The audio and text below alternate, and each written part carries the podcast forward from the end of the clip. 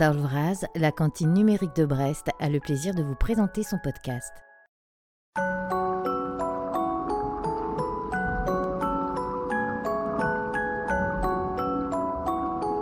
Dans ce cinquantième épisode, nous recevons Pascal Roux, économiste de l'environnement et des ressources naturelles, spécialisé dans le domaine maritime. Il coanime le pôle observation données et méthodes du laboratoire AMUR, unité mixte de l'Université de Bretagne occidentale de l'Ifremer et du CNRS. Une demande institutionnelle croissante d'encadrement des activités liées aux données de la recherche, de leur production, mais aussi de leur conservation, de leur diffusion et encore de leur valorisation, nourrit la réflexion de ce chercheur et de ses collègues. Il s'interroge sur les conditions d'une ouverture des données qualitatives satisfaisantes, préalable nécessaire à une science ouverte, dans le respect de la protection des données personnelles, mais aussi dans celui de la nature de la relation initiale du chercheur aux personnes et au terrain de l'enquête. Pascal Rowe nous entretient ainsi de l'évolution, en particulier dans le domaine des sciences humaines et sociales, du rapport entre les chercheurs, les étudiants et leurs données, mais aussi les pratiques qui en découlent.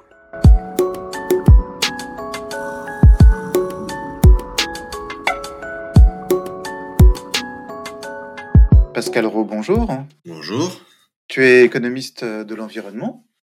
Oui. Euh, dans un laboratoire qui s'appelle AMUR, qui est un centre de droit et d'économie de la mer, euh, qui est sous la tutelle de l'Université de Bretagne occidentale, du CNRS et de l'IFREMER. Absolument.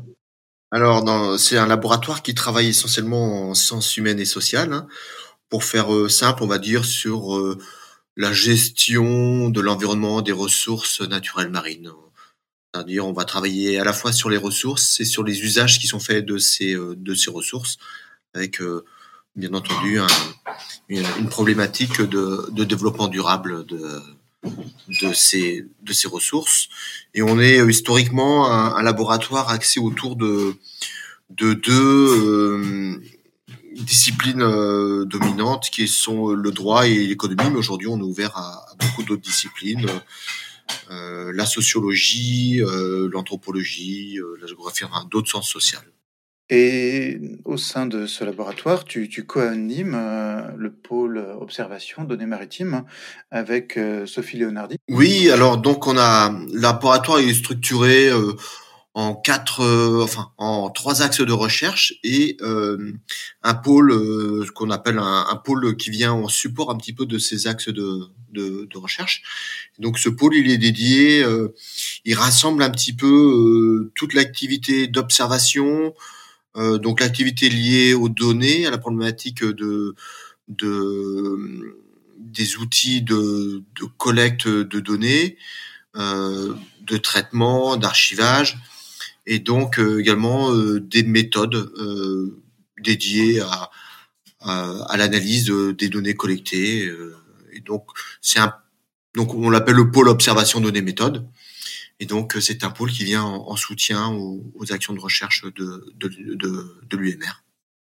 Ça, se multiplie, ce, genre de pôle ou de, de, de, de, support, d'appui transversal dans le laboratoire depuis quelques années?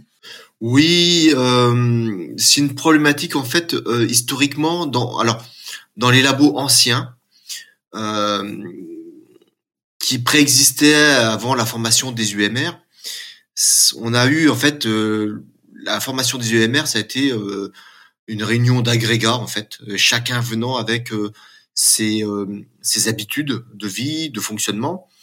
Et donc, c'est difficile de, de, de, de, créer quelque chose qui réponde d'emblée à, ben, on va avoir quelque chose de transversal, on va avoir un axe euh, qui va travailler sur ci, sur ça. Et donc, ça prend du temps. On part plutôt sur des thématiques de, de recherche en, en oubliant un petit peu euh, euh, la technique, le numérique, euh, les outils, euh, et puis les données euh, qui sont un petit peu ben, le, euh, le cœur en SHS. Hein, si on n'a pas de données, on peut pas faire grand-chose. Euh, alors la donnée, ça prend des formes euh, variées. Hein. Pour nous, c'est aussi bien de la donnée qualitative que quantitative.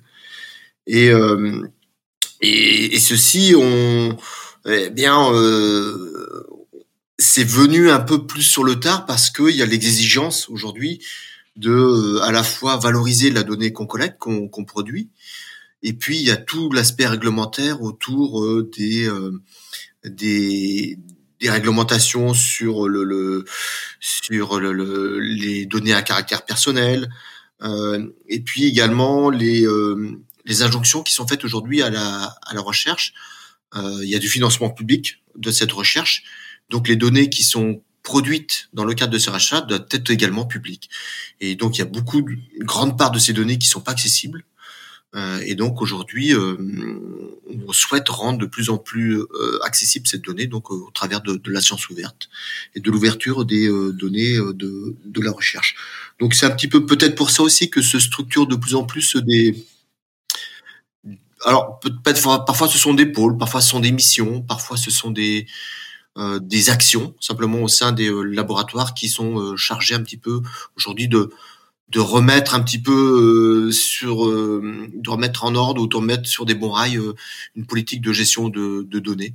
Et en fait ça on le voit dans tous les labos que ce soit des sciences ce qu'on appelle dures ou, ou molles entre guillemets hein, dans les sciences de sociale nous on pensait qu'on était très en retard très arriéré là-dessus parce que de notre de notre ben, caractère de sciences humaines et sociales souvent on est un petit peu on a on a des complexes là-dessus on pense que les sciences dures ont des infrastructures, ont des outils pour gérer tout ça, puisqu'ils produisent énormément de données, puis finalement ils sont ils sont aussi autant dans, dans la panade que, que nous, si c'est pas plus. Et le, laboratoire euh, travaille euh, sur différentes, euh, à la croisée de différentes disciplines, hein. l'économie, la sociologie ou la socio-économie, et puis le domaine juridique aussi. Ouais. c'est quand même des, données qu'on peut imaginer assez, hétérogènes, avec des, euh, en tout cas des, des, des méthodes de, de, collecte, des méthodes de production et des méthodes et des usages en fait, euh, et peut-être derrière des, besoins très différents.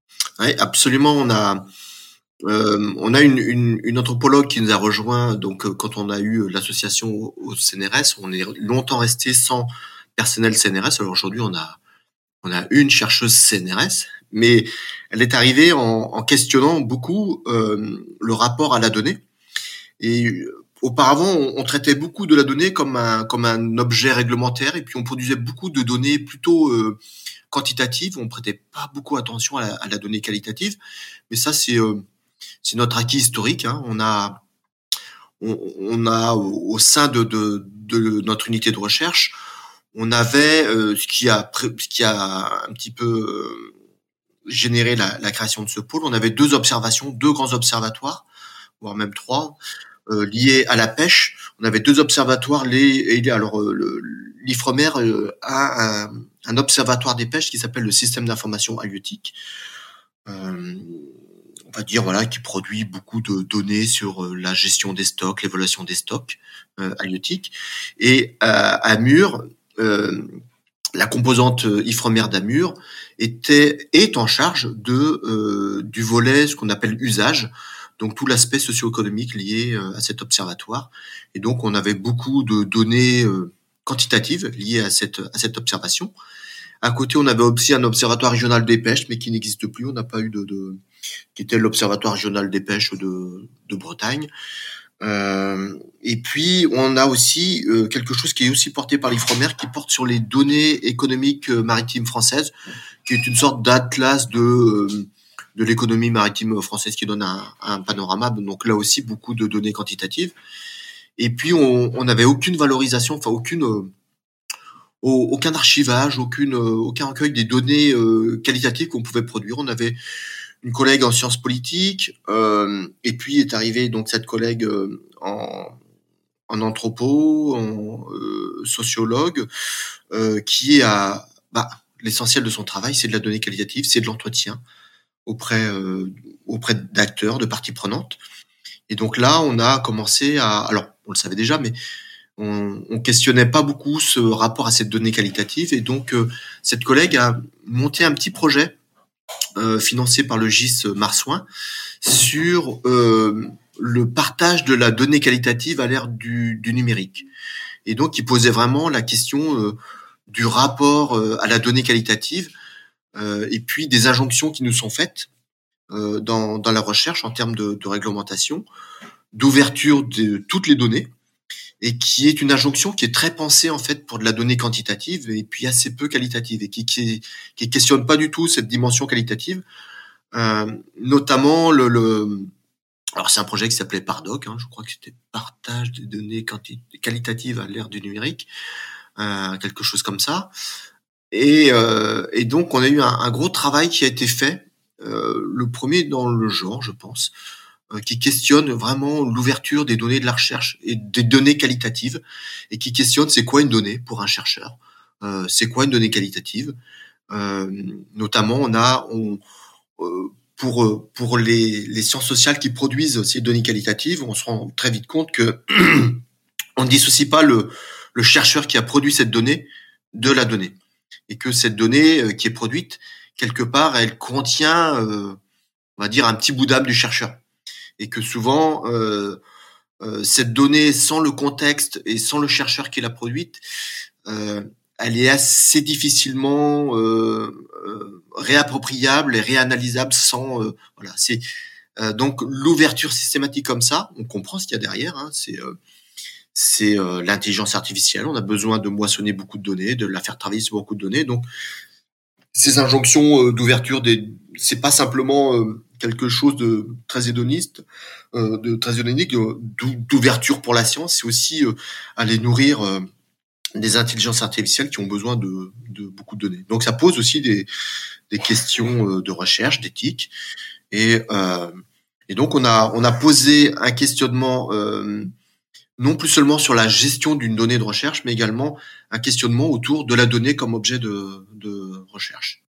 Mmh oui, on peut imaginer au départ que le, producteur de données pourrait être transparent, et euh, alors qu'en fait, pour, réussir à, bien interpréter, pour à saisir cette donnée de euh, cette production de manière critique, euh, on a besoin de savoir où elle vient, dans quel contexte elle a été forgée. Absolument, oui. Et, ceci, c'est ce qu'on a souligné, mais ce qui ne veut pas dire que voilà que que hum, ces producteurs de données ne veulent pas être transparents.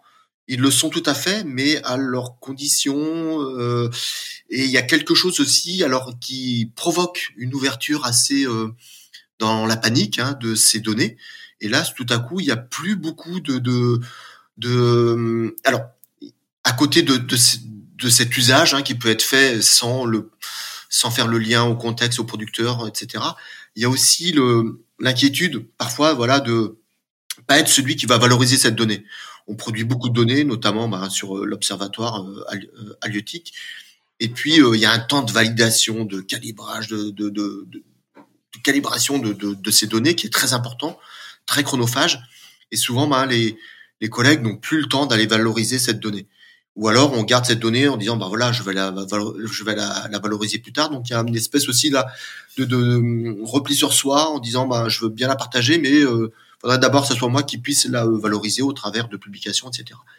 Et puis euh, quand on s'approche de la retraite il y a soudain euh, l'effet panique de dire mais oh, toutes ces données qui sont sur mon ordinateur qu'est-ce qu'elles vont devenir? Euh, c'est quand même des données importantes. Et là on a l'effet un petit peu inverse qui s'opère dit au secours, euh, aidez-moi, euh, aidez-moi à, pérenniser euh, toutes les données que j'ai pu collecter pendant ma carrière.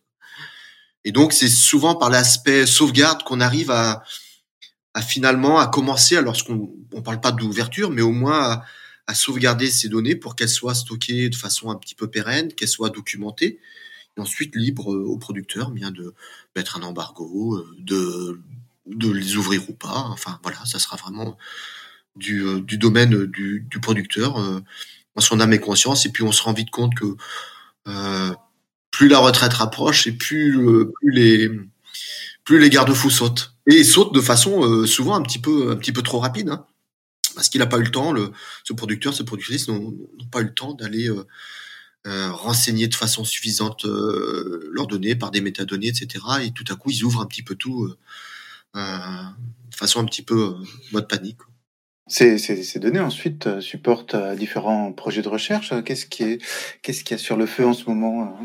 Je peux dire ce qui, ce qui se fait sur, sur les projets sur lesquels je suis plutôt.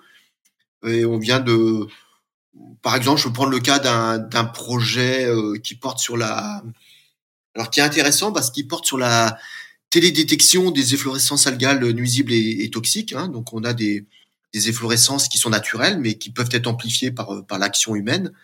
Je pense qu'il faut expliquer ce que c'est qu'une efflorescence. Alors une efflorescence, c'est euh, ce qu'on appelle un, un, bloom. Donc c'est quand euh, les conditions, alors pour faire simple, on va dire euh, voilà de quand il y a de la nourriture dans l'eau, qu'il y a de la température, qu'il y a assez de lumière, eh bien on va avoir du phytoplancton, donc des, des microalgues qui vont se développer de façon on va dire en excès pour l'homme, mais qui vont se développer de façon très très importante et qui vont générer euh, en se décomposant ben, euh, des effets euh, qui peuvent être des effets d'anoxie, de consommation d'oxygène, de stress, et puis ces grandes efflorescences, certaines efflorescences peuvent être liées à des différents types de phytoplancton, donc de, de microalgues. Et parmi ces phytoplanctons, alors on a deux types hein, de plancton, on a le phyto et le zooplancton. Donc le zooplancton, voilà, c'est des du plancton, on va dire, euh, animal, et puis les autres vont être du plancton euh, végétal, on va dire plutôt des, algues. Et dans ces microalgues, euh, dans cette partie phytoplancton, on va avoir des phytoplanctons toxiques ou nuisibles, nuisibles et, toxiques.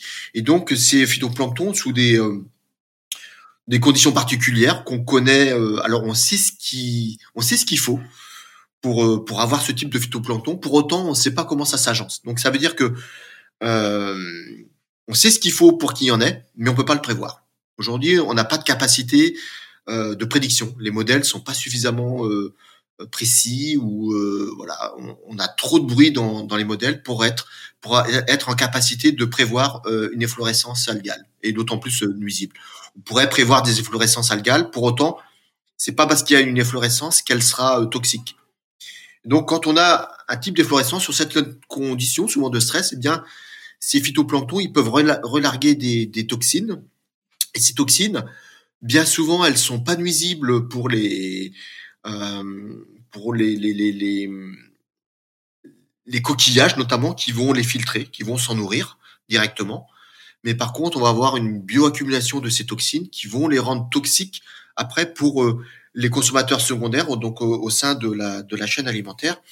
Euh, les consommateurs de coquillages, eux, vont être euh, vont être malades par euh, l'absorption euh, de ces toxines qui ont été concentrées par les coquillages notamment. Vont être malades. L'intérêt de les télédétecter. voilà. Et donc on a des réseaux de suivi aujourd'hui hein, qui qui ont été opérés pendant très très longtemps par par l'Ifremer, s'appelle le, le REFI et le REFITOX, donc le réseau de suivi des phytoplanctons.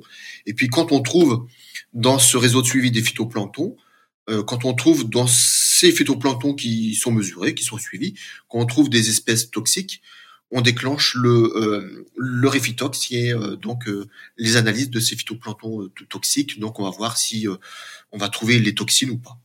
Et donc ça, ça va entraîner des fermetures, des zones de production, des rappels de l'eau qui peuvent être contaminés, etc. Donc qui ont des, impacts assez importants.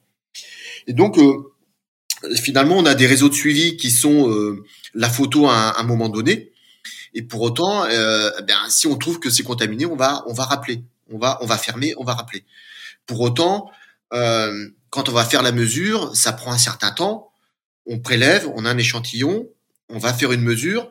Alors on prélève des coquillages autour au cas où euh, on ait besoin d'analyser ces coquillages. Si on trouve le phytoplancton toxique, on va analyser le coquillage, on va regarder la concentration euh, de toxines dans, la chair de coquillage. Et tout ça prend du temps, ce qui fait que la, la fermeture elle va être décrétée au bout de plusieurs jours.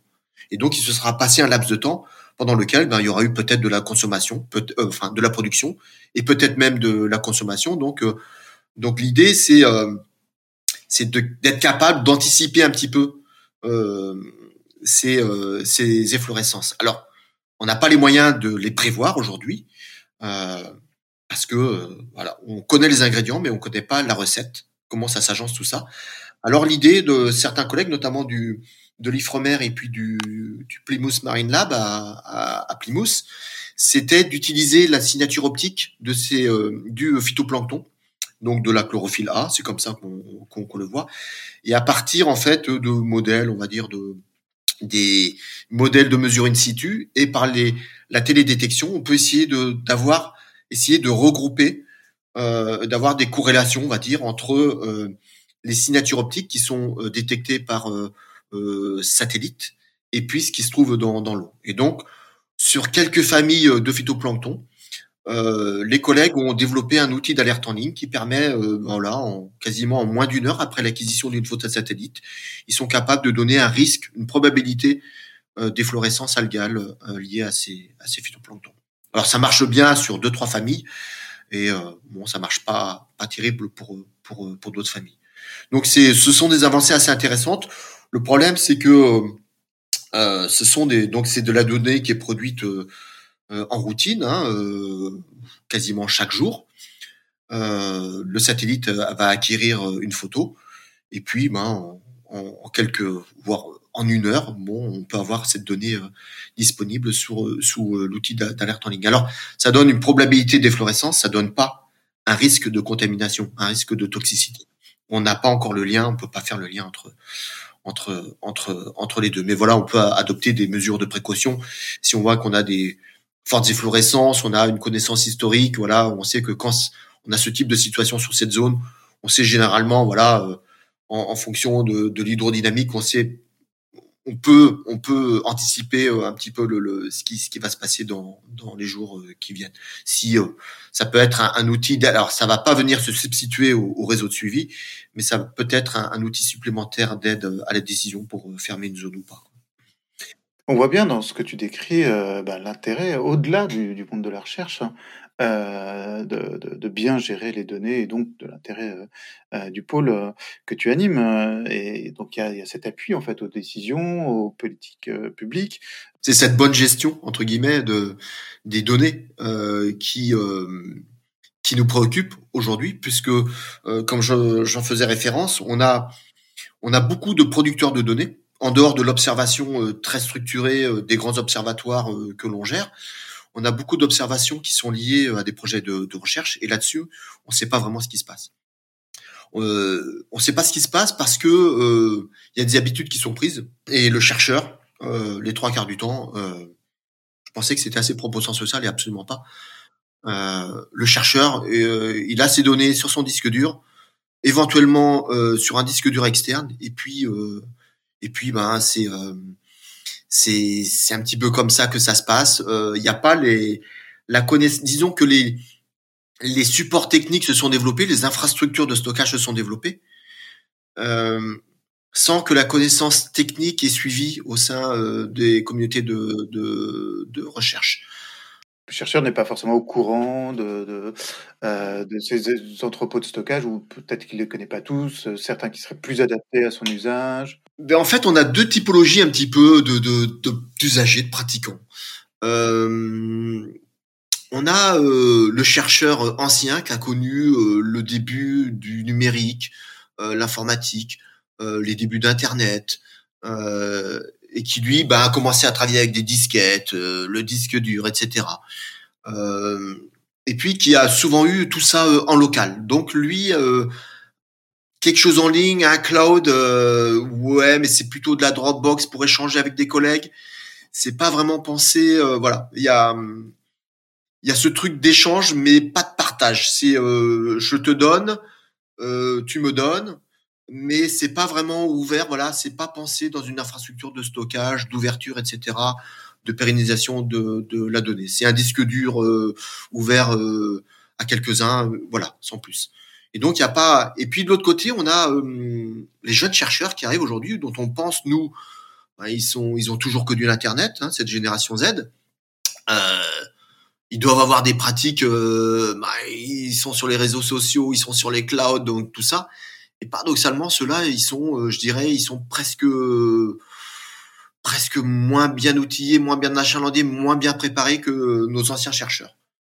Euh, en fait, ils ont toujours vécu avec le numérique, mais sans questionner vraiment ce numérique. Je prends un exemple, par exemple, nous, euh, nous, les anciens entre guillemets, hein, euh, pour gérer nos mails, on a un logiciel de gestion de courrier électronique. On a tous, voilà, on était sur Odora, euh, sur Thunderbird aujourd'hui, etc. Cette génération-là, elle a grandi avec les webmails. Donc c'est l'interrogation du mail en ligne. Et donc quand on leur quand on leur, ouvre un compte, un, compte, un, compte mail, etc. Et qu'on les voit gérer leur compte, leur mail avec ces webmails, on se dit mais attends, ça c'est pour nous c'est une plateforme de consultation quand on est en, déplacement ou, voilà qui a a un bug sur notre ordinateur, etc. Quoi. Comment tu peux gérer tes mails professionnels sur une plateforme comme ça? C'est ingérable quoi. Et, voilà, ils ont grandi avec ce genre de truc. Et pareil, euh, le cloud, l'internet, c'est un truc un peu obscur. Euh, c'est quelque chose, on sait pas bien. On balance de la donnée, on sait pas trop ce que ça devient. Et, euh, et finalement, ils sont pas du tout euh, rigoureux. Quoi. Ils ont ils ont acquis une pratique de de, de, de loisir un petit peu, hein, de, des usages du numérique. Et quand ils arrivent dans leur cadre professionnel, bah, finalement, il y a, y a aucune pratique rigoureuse. Euh, je veux dire simplement en termes de sécurité des données. Et alors qu'on on pourrait penser que cette génération du, numérique serait bien mieux préparée, bien mieux outillée, et pas du tout. Je dirais que c'est peut-être même pire que l'ancienne génération, quoi. Et, et, entre les deux, là, tu te dis, bah voilà, on a, on a des chercheurs un peu, euh, je vais pas dire perdus, hein, mais pour une grande partie qui sont quand même, euh, euh, qui ont besoin d'aide, qui ont besoin de support, et puis euh, euh, et, et, nous qui sommes derrière, qui disons, bah voilà, dans le pôle, on va essayer de, on va prendre le BABA, on va mettre en place une politique de gestion des, euh, des données essayer d'apprendre c'est quoi une donnée, comment vous la stockez, etc., etc. Donc on organise comme ça des petites formations. Euh, alors, on a eu des appels au secours parce qu'on ah, est obligé de faire des plans de gestion de données. Comment on fait un plan de gestion de données? Donc on a organisé ça. Puis après on dit voilà comment on gère une donnée. Euh, où est-ce que vous pouvez trouver euh, de l'aide? Euh, Où vous pouvez stocker votre donnée, etc., etc.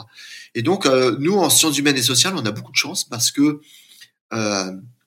les sciences dures ont eu, ont bénéficié de très grandes infrastructures de recherche transversales en fait à, à aux sciences dures, euh, aux disciplines. Ça a été, euh, par exemple, je sais pas, des calculateurs, euh, des, je sais pas, des grands équipements. Puis nous, les sciences humaines et sociales, à un moment, on a dit, mais nous, on n'a rien eu en train de grandes infrastructures de, de, de recherche. Tu dis, bah, qu'est-ce qu'on, bah, on n'a pas besoin de gros calculateurs, on n'a pas besoin de, de trucs très bling bling. Et donc finalement, ce qui a été pensé pour nous, c'était une très grande infrastructure de, de recherche, Humanum, les humanités numériques, et puis on a également euh, Projet d'eau, euh, je pourrais même plus dire ce que c'est que Projet d'eau, mais lié à la donnée. et donc dessus, on a eu une offre de services fantastique, phénoménale, en termes d'infrastructure, de stockage, en termes de, de gestion des données, d'ouverture, de valorisation de nos données. Et tout ça est venu finalement très en amont. Et aujourd'hui, les gens ben, ne sont pas du tout... Euh, enfin, aujourd'hui, ils le sont un peu plus mais finalement euh, l'outil était prêt avant que euh, euh, presque que le besoin arrive quoi. Et donc on a des chercheurs donc on essaye d'éduquer, d'accompagner aujourd'hui vers ces très grandes infrastructures de, de, de recherche. Et donc on, on essaye de développer tout un ensemble de bonnes pratiques. Alors on rentre pas du tout sous l'angle euh, vous êtes obligé de partager vos données, euh, ce sont pas vos données, elles appartiennent au financement. Enfin voilà, c'est les données, c'est vrai, ce sont les données du laboratoire, ce sont pas les données du chercheur. Euh, ça c'est, ça sera encore, c'est encore assez difficile hein, euh, à faire entendre, mais euh, mais bon, euh, et voilà, on, on, essaye de mettre en place des, des bonnes pratiques, mais vraiment sous l'angle. Attendez, vous avez beaucoup de données, on a des euh, des sociologues et des anthropologues qui produisent énormément de données, bien plus que nous en termes de données quantitatives. Ce sont des entretiens audio, ce sont des photos, ce sont des films. Euh, donc ça, ça prend, c'est, de la volumétrie très très importante. Et donc euh, eux sont bien bien mieux, je dirais, euh, achalandés que nous, bien mieux équipés, bien mieux sensibilisés que les chercheurs plutôt, on va dire, sur de la donnée quantitative. Et donc, bah, on essaye de mettre en œuvre comme ça un petit peu des, des, des bonnes pratiques sous l'angle. Euh, on parle pas d'ouverture, on parle pas de partage. On dit voilà, on commence à sauvegarder vos données, sauvegarder vos données, et ensuite on voit. Une fois qu'elles sont sauvegardées proprement, on commence à les accompagner vers voilà, qu'est-ce que vous faites de ces données qui sont gardées. Et vous essayez de les amener petit à petit vers euh, vers les, le, le faire. Oui, oui, oui, oui, oui. On va, on va préciser ce que c'est que le faire. Euh, Peut-être euh, c'est un acronyme. Euh, FAIR qui, qui veut dire euh, facile à trouver, accessible, interopérable et réutilisable. Mmh. Et qui, qui, est, qui, est, euh, voilà, qui, est, qui est un peu un, un, un, modèle de ce que seraient euh, des, des, bonnes pratiques dans ce domaine. Ouais. Alors nous, on a questionné un petit peu dans ce projet Pardoc dont je parlais tout à l'heure hein, sur le, le, questionnement de, du, du, de l'ouverture des données de recherche, euh, notamment des données qualitatives à l'ère du numérique. Euh, pour bon nombre de collègues, se faire euh, ce cycle-là, il se boucle pas pour eux parce que le réusage, il se fait pas comme ça. Le réusage, notamment par rapport à la donnée qualitative, notamment par rapport à l'attachement euh, du producteur de données et euh, de, de, du réusage qui peut être fait de ces données, qui n'a un sens, euh, qui peut ne pas avoir de sens s'il n'est pas repositionné dans son contexte. Et repositionner le contexte, c'est compliqué en dehors de, du chercheur. Donc c'est pas, c'est quelque chose. Le, le, faire est pensé de façon très euh, très automatisée, très euh, de façon très systématique. Et euh, finalement, dans la pratique, ça n'est pas beaucoup. D'une donnée quantitative, peut-être un peu plus, mais pour autant, voilà, on, les collègues ont beaucoup questionné un petit peu les, ce, ce cycle de la donnée. Mais bon, on, on comprend hein, derrière le, le, le, questionnement qui peut qui peut être fait de, de ce réusage. Quoi dans le terme même donné, euh, il y a transparaît l'idée que euh, c'est quelque chose de euh, qui demande pas beaucoup d'efforts, c'est offert, c'est mmh. donné. alors que, tu l'as bien précisé, c'est souvent très chronophage, ça demande beaucoup de ressources pour la collecte, pour le traitement encore plus, mmh. et, et ensuite pour pouvoir réussir à, à, correctement à, analyser dans le cadre permis par, par ces données, une fois qu'on a bien euh, précisé ce qu'elles étaient. Alors nous, on, travaille beaucoup sur la donnée à caractère personnel. Euh, donc, on, donc les collègues ont été très sensibilisés là-dessus et c'est aussi ce qui a permis de commencer à, gérer cette donnée finalement. On se dit, bah, finalement, c'est une donnée, euh, beaucoup de ces données sont à caractère personnel. Alors on peut les anonymiser, etc. Mais euh, on se rend compte, on parle plutôt de pseudonymisation, hein, parce qu'en croisant toutes les sources de données possibles et on arrive toujours à, à, identifier un petit peu le, le la, la, la, personne qui sera liée à ces données. Et donc, bah, c'est par cet angle-là qu'on a pu réussir un petit peu euh, à commencer à mettre en œuvre cette politique de gestion de données qui est qui est excessivement chronophage. Euh, et on a besoin de support euh, là-dessus. Et euh, finalement, euh, on va dire que les, les, les, les, les, grands, les institutions euh, de recherche, le, ministère a beaucoup pensé à un moment, s'est dit, mais euh, qui euh, c'est le métier de qui de gérer ces données? Ben, Si on dit, ben, finalement, euh, il y a une branche d'activité professionnelle, on appelle ça une BAP, en sciences humaines et sociales, euh, qui alors, on a des, des lettres hein, pour le A, B, C, D, E, F, etc. Et euh, le D, c'est les sciences sociales. Et dans, euh, il y a une sous-branche de, de, de, métier qui est euh, production, analyse, traitement, pardon, production, traitement, analyse et enquête. Donc, il me dit, mais c'est ce métier-là. Donc, ce sont ces personnels d'appui à la recherche, support, les techniciens, les assistants ingénieurs, les ingénieurs. finalement, ben, c'est leur boulot, c'est marqué dans l'intitulé de leur de leur branche d'activité. Donc, finalement, ben, à eux d'aller gérer ça. Et finalement, on se rend compte que euh, on n'est pas du tout outillé pour ça. On n'a pas, euh, on, on, a alors cette branche d'activité euh, D, hein, donc de sciences humaines et sociales, elle est hyper hyper euh, variée. C'est la branche d'activité euh, par rapport à d'autres branches d'activité qui a la plus grande diversité. On va, ça va regrouper des économistes, des juristes, des sociologues, des musicologues, des lexicologues, des archéologues des sciences de l'art. Enfin, c'est euh, voilà, on a une diversité euh, phénoménale. Et derrière ça, ben, ce, ce voilà, on, a des pratiques euh, différentes, on a des connaissances différentes. et finalement, cette branche d'activité, elle est pas du tout outillée pour ça. On a quelques gens qui s'y connaissent parce que ce sont, mais ce sont des gens qui se sont formés tout seuls. Euh, finalement, les, les, seules personnes, on va, on va dire, ce sont peut-être plutôt des gestionnaires de bases de données, euh, mais il y en a pas tant que ça et euh, qui ont ces profils-là. Euh, et assez vite, on s'est rendu compte que euh, les personnels qui étaient clés là-dedans, euh, c'était les personnels de, de bibliothèque et des sciences de l'information. Ce sont eux qui ont vraiment euh, cette habitude, cette culture de la donnée. Et bien avant tout le monde, parce que depuis très longtemps, bah, la science ouverte, ça, ça, ça, leur parle bien évidemment. Euh, dans les bibliothèques, quand on a des abonnements euh, dans des revues, etc., qui coûtent plusieurs dizaines, si pas centaines de milliers d'euros, euh, ils sont très sensibilisés à ça. Donc, la science ouverte, l'ouverture des données, c'est quoi une donnée, comment on gère des données en bibliothèque. Donc, ce sont vraiment les personnels qui qui étaient et qui sont vraiment, à mon sens, vraiment au, les plus à même et les plus les plus au goût du, du jour vraiment de, de, et en capacité de traiter ces problématiques là. Et on s'est rendu compte nous quand on quand on euh, suit beaucoup de formations en ligne, on voit que beaucoup de ces personnels euh, sont, sont présents et euh, que ce sont eux qui sont un petit peu euh, derrière cette dynamique de gestion de, de, données qui sont vraiment la force motrice. Et, et souvent, l'accent a été mis sur les personnels de la BAPD, alors que c'est pas du tout c'est vers ces personnels. Alors, on, on, on s'en rend compte. Et puis à côté, voilà, ils sont pas non plus euh, c'est pas leur métier à 100%.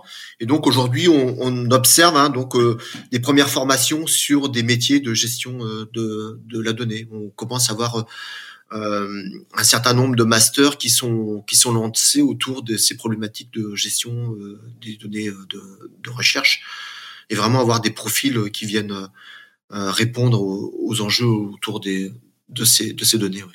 Tu parlais de, de, de sciences ouvertes euh, et ça évoque un, un autre point euh, qu'on n'a pas encore abordé, c'est celui euh, bah, de, de, producteurs de données qui, qui ne sont, sont pas chercheurs ou qui ne sont pas officiellement chercheurs, et, et donc ce, le, le, point autour des, la, des approches participatives de la science? Oui, absolument. Alors, on a aussi, une... alors, les sciences participatives chez nous, ça fait euh, quelque part, parfois, on a l'impression de, de, réinventer euh, la roue. Quoi. Euh, finalement, euh, surtout en sciences humaines et sociales, euh, euh, on a l'habitude de faire des focus group, des ateliers d'acteurs, etc. On n'a pas entendu aujourd'hui que ce soit à la mode ou qu'il y ait des incitations pour le faire. et puis, il y a souvent une confusion entre sciences, sciences participatives, sciences citoyennes.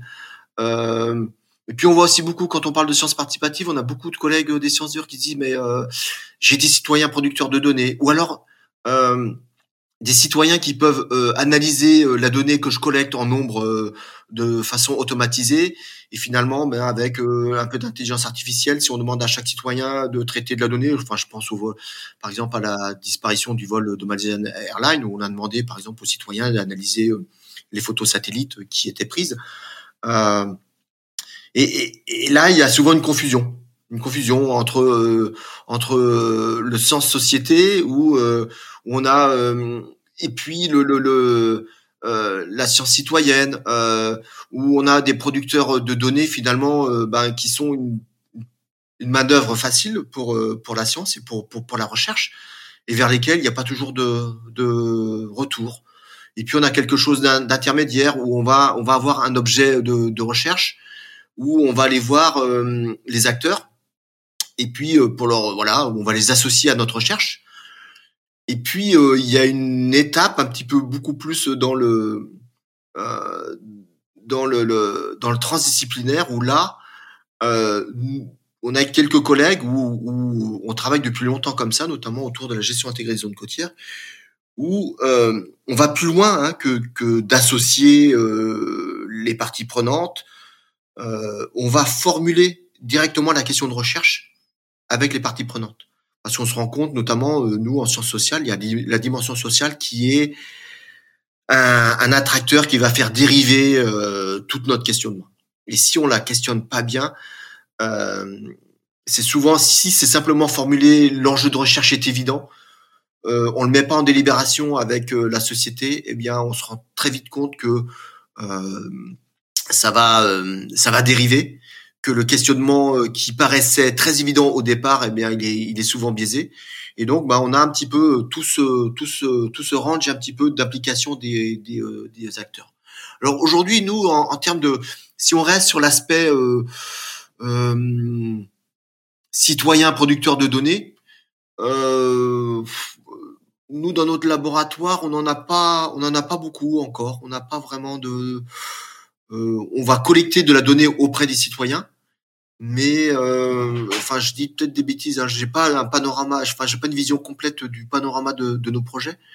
Euh, il y a des choses qui se font. Euh, je pense à nos collègues sociologues, anthropologues, je sais pas la vision totale de, ce qu'elles font, mais elles font, elles, associent beaucoup euh, les citoyens euh, dans des approches art et sciences. Euh, mais alors en termes de des données, tu vois, de production de données, euh, moi j'aurais pas assez de recul là-dessus, à part avoir un, un jugement euh, un petit peu a priori. Mais en termes de pratique, on n'est pas, euh, nous, notre laboratoire, on n'est pas encore euh, vraiment impliqué dans des citoyens producteurs de, de, données, alors au service de, de, la recherche, au service de... de euh, je sais pas si c'est ce que tu entendais par ta question. Oui, par exemple, comment euh, que, comment peut-être des, des, des, personnes qui font partie de, panels de recherche euh, vont euh, demander à, avoir ces données, vont éventuellement être intéressés à les, à les, se les approprier en fait. En fait, l'essentiel de nos approches repose sur euh, des entretiens, la mise en œuvre d'enquête, et puis, euh, mais je pense à un projet notamment sur les gilets jaunes, un ANR sur les gilets jaunes, où on a une collègue sociologue qui va, euh, qui s'est emparée de la, qui s'est emparée, au sens scientifique hein, euh, du, du, terme, mais euh, des gilets jaunes par exemple qui avaient informé au jour le jour par des coupures de presse, par des photos de rassemblement, qui avaient documenté toutes leurs actions, en ont fait une espèce de, de, de catalogue assez, assez imposant, assez impressionnant, d'une richesse très très importante, et le mettent à la, et, et ont mis ceci à la disposition de la collègue euh, chercheuse. Et donc se pose la question de dire euh, comment je l'archive, comment je le, enfin je, je l'archive, comment je, je, je peux stocker cette donnée? Comment je la numérise une donnée qui a été produite euh, par ces gilets jaunes, euh, qui est faite de photos, de commentaires, euh, de journal personnel, d'articles de presse et qui documente euh, le mouvement au jour le jour? Euh, sur un territoire précis. Et donc c'est quelque chose qui est super riche pour un chercheur. Et donc se pose la question de euh, à la fois de la, légitimité, de, ce qu'il va en faire, comment je peux utiliser ce matériel-là, euh, sans trahir la personne qui me l'a confié. Euh, et puis ça, on, a le même questionnement hein, dans un dans un entretien. Euh, euh, quand on quand on recueille une parole dans un contexte particulier qui a des mots qui, qui expriment des revendications politiques, euh, dit voilà comment je vais restituer cette parole sans porter préjudice à cette personne euh, qui me l'a confié dans un moment particulier, euh, etc. Donc il y a, y, a, y a, un vrai questionnement donc aussi de cette euh, de tout ce matériel collecté aujourd'hui. Euh, on n'a pas d'approche euh, robuste. Euh, nous, c'est ce qu'on alors ce qu'on découvre un petit peu et on, on essaye d'appliquer les outils qu'on a sur les données quantitatives pour essayer de, gérer ce type de données là. Alors typiquement en essayant de, la scanner, en réorientant bah, vers les collègues encore une fois euh, des bibliothèques qui ont peut-être des outils euh, de plus adéquats pour scanner euh, ce genre de documents et puis pour les pour les informer, les stocker. Ils ont cette culture de la bibliothèque de la bibliométrie pour pour informer et, valoriser ces documents. Après, sur l'usage, l'exploitation de cette donnée, là, ça va, ça va dépasser un petit peu sur. Je n'avais pas encore assez de assez de recul. Ces collègues ont ont commencé vraiment à analyser ces, ces matériaux-là. Mais ça pose vraiment le, le questionnement de voilà euh, du lien entre euh, le chercheur et la personne qui lui a confié ce, ce matériel. Oui, on voit bien que même s'il y a déjà beaucoup de choses qui, qui, sont en place, beaucoup de, de référentiels, de, de, de, législation autour de tout ça, les, les, les, questions sont encore très très ouvertes. Oui, oui, oui. On n'a pas, on a, on a le cadre réglementaire, on a les outils, euh, on a les infrastructures, mais euh, tout ça s'est fait un peu de façon déconnectée. Puis on s'est dit ben voilà, il y, a qu'à mettre ça au milieu de la, il y a qu'à poser ça. Euh, il y a plus qu'à, il y a plus qu'à. Il suffit de, de s'en servir. Mais toute euh, toute la, démarche de sensibilisation, d'inculturation euh, à la donnée, à la donnée de recherche, euh, tout ça, ça a été fait un petit peu derrière, c'est venu un petit peu euh, euh en aval. Il euh, y a beaucoup de choses qui sont faites, mais mais il y a beaucoup de communications qui se font, mais la communication n'arrive pas toujours au chercheur qui est débordé, qui a des tonnes de mails. Donc nous, on essaye de relayer ça vers des formations, vers des sensibilisations. Donc c'est difficile. Donc nous, on essaye plutôt de faire venir euh, ces ressources et ces moyens sur notre laboratoire, sur notre institut, plutôt que les chercheurs aillent euh, sur un Zoom en ligne, euh, sur euh, une, une formation de, de 2, 3, 4, 5 heures sur Rennes, ou etc. Donc on essaye plutôt de faire venir ces moyens dans les laboratoires plutôt que le, voilà le chercheur et puis le chercheur il sera toujours là il dit voilà c'est le jour où il va cette donnée va lui tomber dessus euh, le jour où il va devoir mettre en œuvre quelque chose c'est là où tout, tout, à coup il va venir nous, voir et donc on n'aura pas et pourtant, on aura communiqué dessus euh, pendant euh, pour, pendant six mois ou un an. Euh, on a envoyé des tonnes de mails, de sensibilisation, mais bon là, c'était pas le moment pour lui. il était occupé à autre chose. Et puis, et puis voilà. Donc, on essaie plutôt de d'organiser des espèces d'ateliers, de faire venir un petit peu ces moyens chez nous, plutôt que et puis les faire venir chez nous, c'est aussi le, moyen en disant voilà, les chercheurs, bah, venez avec vos jeux de données actuels ou anciens et puis euh, venez pratiquer un petit peu. Donc il y a aussi euh, l'aspect euh, voilà apprentissage en, en voilà apprendre en, en, le faisant et sur avoir un intérêt sur des données d'intérêt pour eux. Et donc on, arrive comme ça à mobiliser un petit peu les collègues. Mais on, est plutôt dans cette dans cet aspect-là et c'est ça qui a manqué beaucoup, c'est cette toute cette phase euh, d'acculturation du chercheur. Alors il est bien aujourd'hui, mais un peu contraint et forcé par l'aspect réglementaire. Euh, le RGPD, hein, le règlement général euh, de protection des, données à caractère personnel.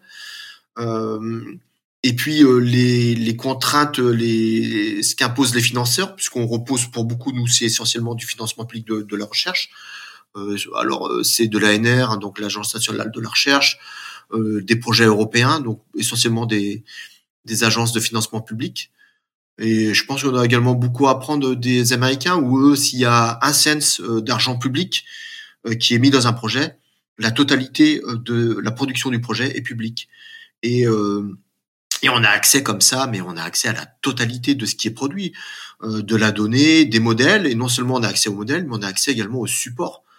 on a un problème avec le modèle, on ne sait pas l'utiliser. Ben derrière, il y a un ingénieur euh, de l'armée américaine qui a produit le donné, qui euh, qui va vous répondre euh, dans la journée, etc. Donc il y a, vraiment cette cette ouverture, mais qui est, enfin, elle, se elle se pense même pas, elle est elle est elle est naturelle. Quoi. Alors bon, évidemment, hein, sur de la donnée, sur de la bathymétrie, sur de, de, des modèles d'hydrodynamique, etc. Voilà, ok. Maintenant, oui, sur la donnée qualitative, euh, voilà, c'est ce dont on a discuté euh, au début. Effectivement, euh, la question est un peu plus compliquée. Enfin, la donnée qualitative et puis à caractère personnel aussi. Mais il y a, y, a, y a, vraiment ce manque hein, de cette, phase qui a été un peu négligée. Pas négligée, les gens en étaient conscients, mais tout ça est venu un petit peu après. Et sur la façon de mobiliser les collègues là-dessus, c'est euh, il, y a juste quelques annonces comme ça. C'est venu aussi beaucoup pendant, pendant, le Covid, donc les gens étaient occupés à autre chose. Euh, et, donc voilà, c'est ce qui a manqué un petit peu le, le, le, lien entre ces infrastructures, ces politiques, et puis euh, la, culturation en fait des, des, chercheurs qui qui voient le truc leur tomber dessus euh, comme une météorite. Hein, et euh, et donc ce, cette crainte, et y a, on a plutôt un on avait plutôt un sentiment de crainte du chercheur vis-à-vis -vis, euh, de, de ces gestions de données qui voilà c'est une tâche supplémentaire c'est chronophage j'ai déjà pas le temps de faire euh, ce que je dois faire euh, habituellement mais si en plus on me demande de, de, de faire ça non là je peux plus. Donc une crainte et puis aujourd'hui petit à petit on y vient par quelque chose on va dire un peu plus efficace, qui peut leur faire gagner du temps. voilà, on va trouver vos données, elles vont être proprement stockées et informées quelque part. Euh, quelque chose qui sera plus rassurant. Euh, plutôt que quelque chose qui soit euh, qui génère euh, une menace. Donc on est on, petit à petit on, on, vient quoi, on vient vers quelque chose qui va les, les rassurer un peu plus, vers lesquels ils vont sortir de plus en plus à l'aise. Mais ça ça prend du temps. Très bien. Merci beaucoup Pascal Rowe. De rien.